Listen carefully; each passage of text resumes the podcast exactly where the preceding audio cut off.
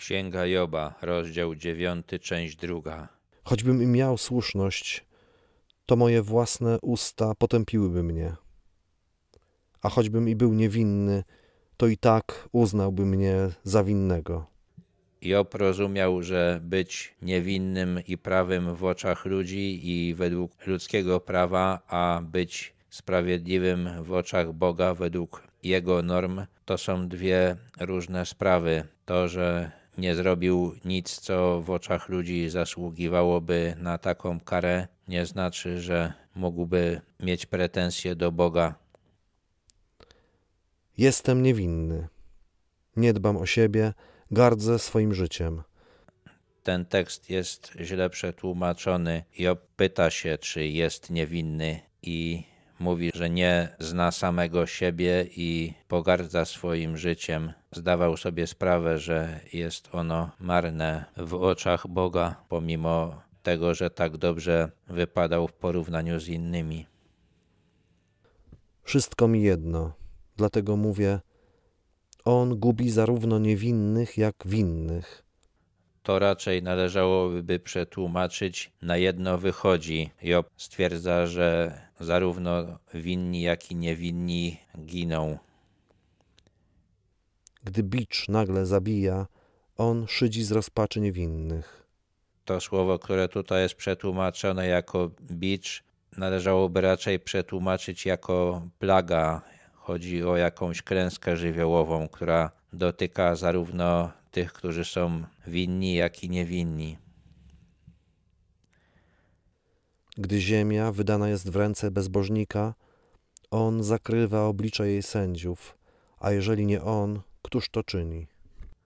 Job też zwraca uwagę na to, że często bywa tak, że ludzie bezbożni i źli sprawują władzę i Bóg musi na to pozwalać, bo jest wszechmocny. Mógłby temu zapobiec, gdyby chciał.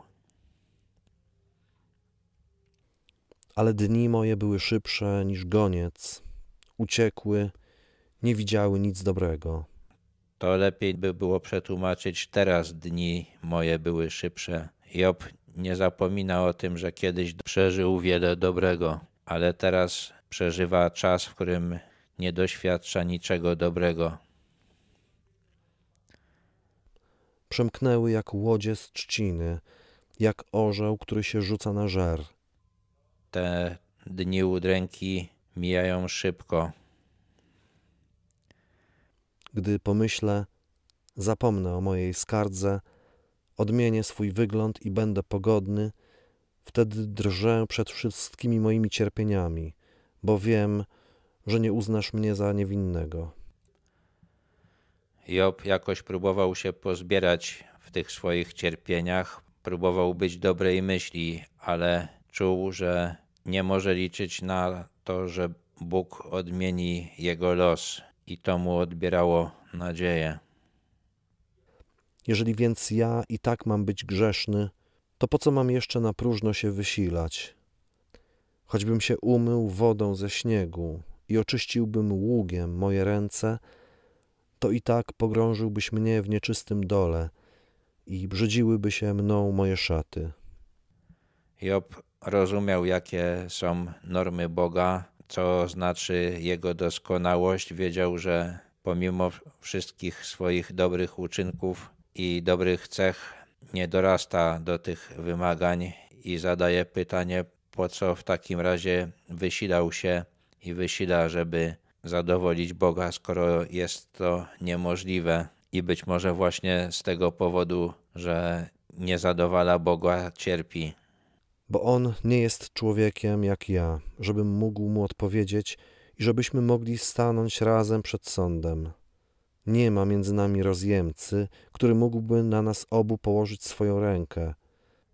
Znowu Job wraca do tego, że nie może rozmawiać z Bogiem jak równy z równym i nie ma żadnej wyższej instancji, do której mógłby się odwołać od wyroku Boga.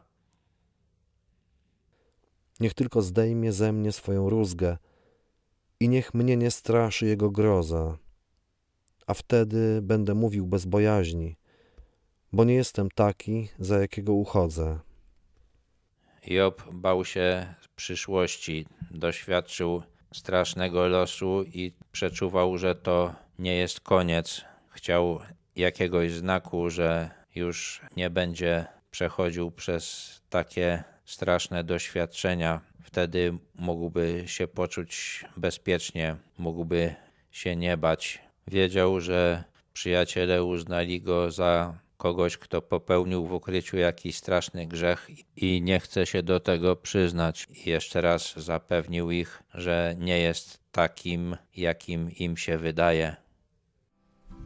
Tak jak jeleń do źródła wody dusza ma do ciebie mnie,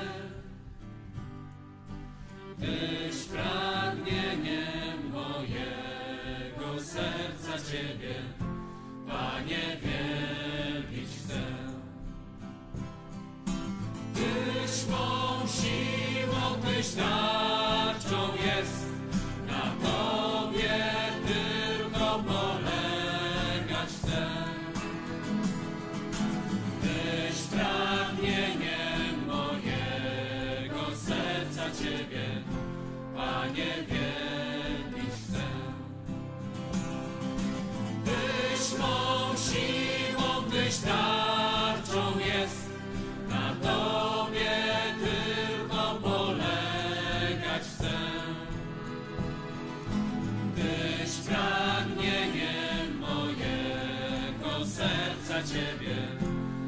Panie, wielbić chcę.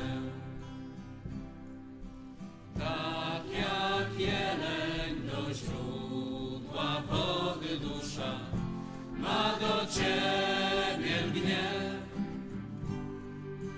Tyś pragnieniem mojego serca Ciebie, Panie, wielbić